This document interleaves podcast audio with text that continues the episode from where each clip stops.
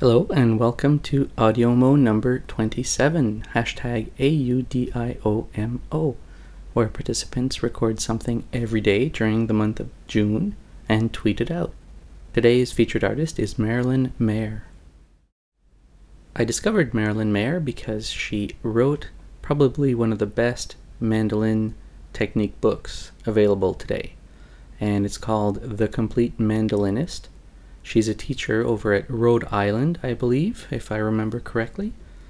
And what's great about the book is that it kind of covers everything. From the very beginning, tells you how to sit, how to hold the instrument, how to hold the pick. And these are things that some other instructional books don't even mention. And you really need to get these things right from the beginning, or else you, you're going to develop some bad habits that will be harder to break later. And this book is really good. It's got a whole bunch of different studies in a whole bunch of different scales. So if you're about to learn a new piece in an unfamiliar scale, you can go to this book and then try out some of the exercises related to that scale.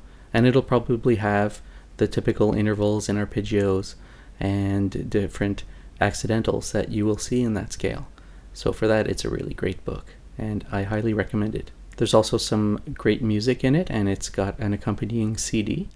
If you recall, or if you were listening to my podcast back in December, I did a Coventry Carol at Christmas time, and that was uh, the version that was in this book.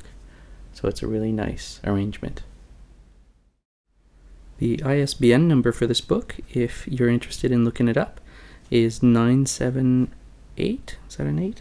978 078 72669 and it's called The Complete Mandolinist. So, yeah, if you're considering, well, actually, you don't even need to be a beginner. If you are even an intermediate to advanced player, the stuff at the end of the book is right up your alley.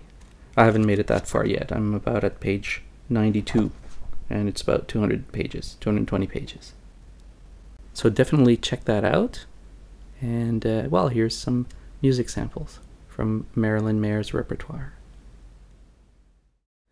The book discusses the importance of having a good tremolo, and tremolo is this sound right here.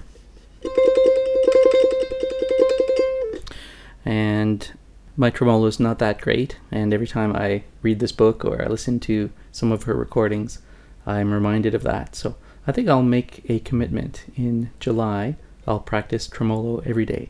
I could maybe even make an episode of it at the end.